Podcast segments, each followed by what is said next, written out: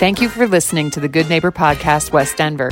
Here's a quick message from our sponsor, Localworks Wheat Ridge, provided by its executive director, Paige Piper. Localworks is a nonprofit organization whose mission is to make Wheat Ridge a more vibrant and sustainable place to live and work. Our mission and action is programming that provides neighborhood revitalization and small business support, keeping and growing the businesses we know and love in Wheat Ridge. In simpler form, we provide connection connection to business, connection to community. This is the Good Neighbor Podcast, the place where local businesses and neighbors come together. Here's your host, Meg Smith. All right. Well, hello, everyone. Welcome to the latest episode of the Good Neighbor Podcast, West Denver. Today I have Kelly Kozlowski, a local real estate agent in the area. Hi, Kelly. Hi, Meg. How are you? I'm good. Thank you so much for joining me on the podcast today. Yeah, happy to be here. Excellent. Well, let's start off just by sharing a little bit about your business. Um, well, I'm a real estate agent here in Denver. I do about 65% of my business on the west side.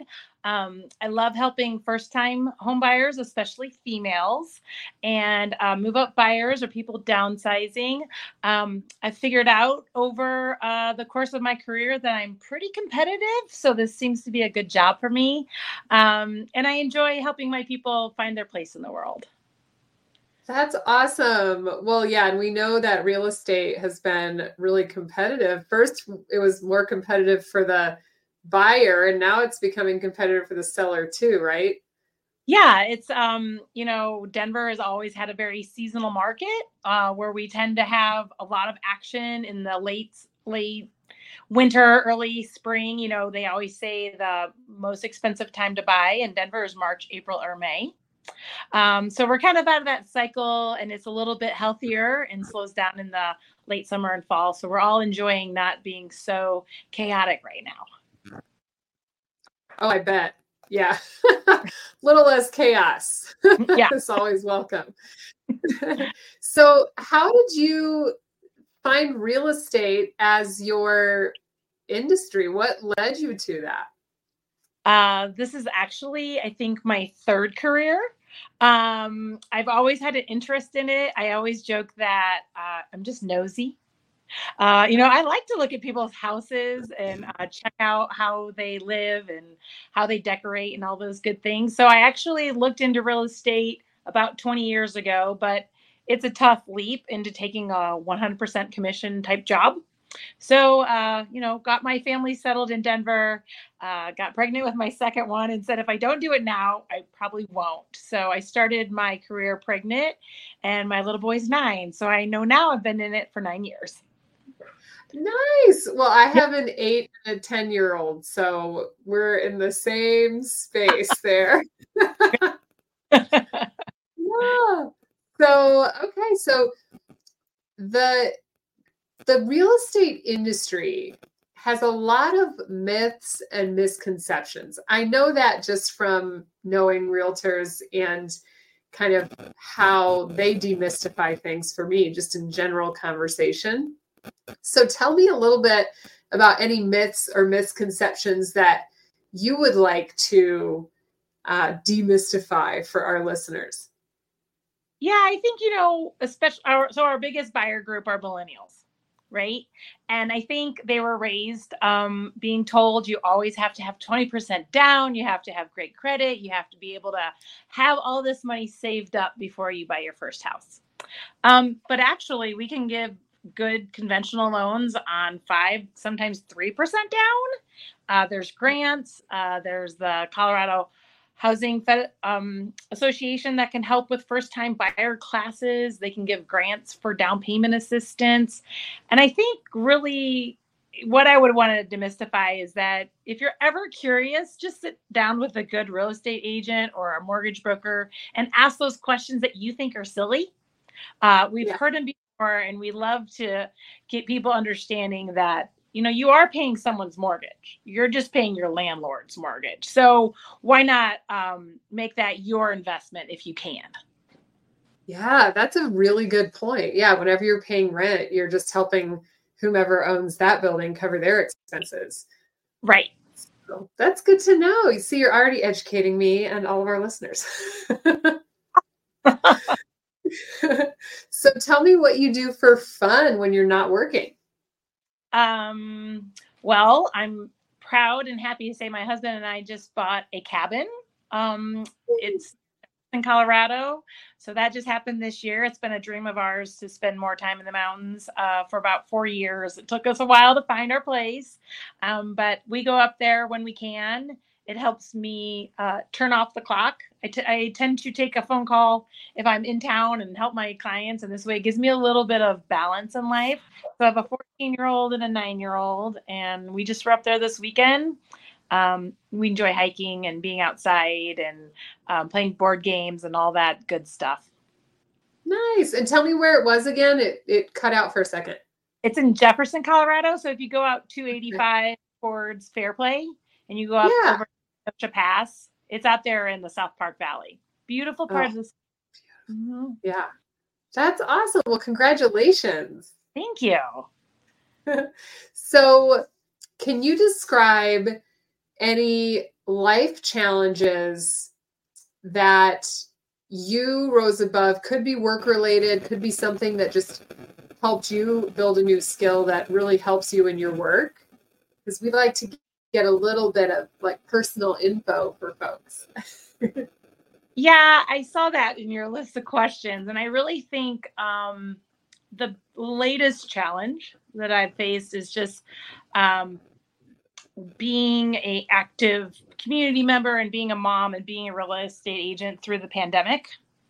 Oh yeah. Um, you know, I'm a people person, and I I see people personally every time I take them out to see houses or I'm looking at their home to sell, and it was really hard to um, create those same kind of relationships when uh, we were doing things on Zoom or you know meeting at a house with masks on and having to keep our distance when we were showing. So it really led me. I mean, we all compensated, right? But it was really a challenge just to get to know new people when we had yeah. those physical barriers and kids at home and all those things happening at the same time. And of course, the real estate market just went crazy so balancing how to be home with my children when they were homeschooling while keeping myself safe, out showing houses. and it was just yeah.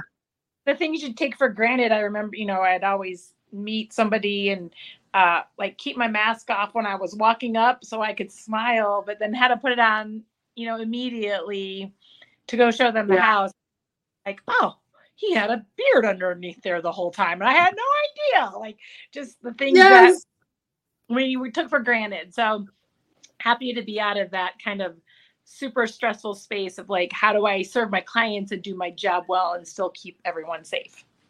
Yeah, totally. I remember that playing like the guessing game of what someone's face looked like. under the mask.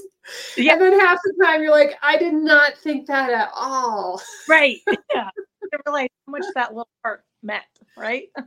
yeah, totally. Well, yeah, I totally feel your pain. I mean, we had did you do the pod schooling where you a couple of kids would be together?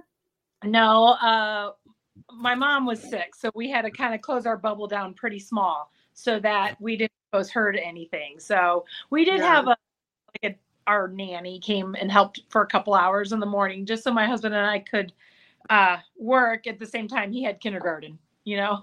yeah, I know because kindergarten was his year. Yeah, because mine were in pre K and first grade. Yeah. So yours being right in the middle there. Oh, yeah, that was wild. we got through it. Navigate uh, being in a being personable and still being safe.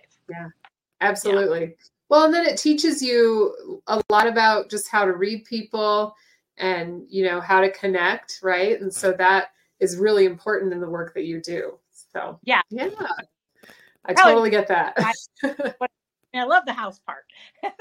yeah. But I like uh, developing those relationships, watching the part that I help with changes their life, right? You know, yeah. them. Mm-hmm. Absolutely. Yeah.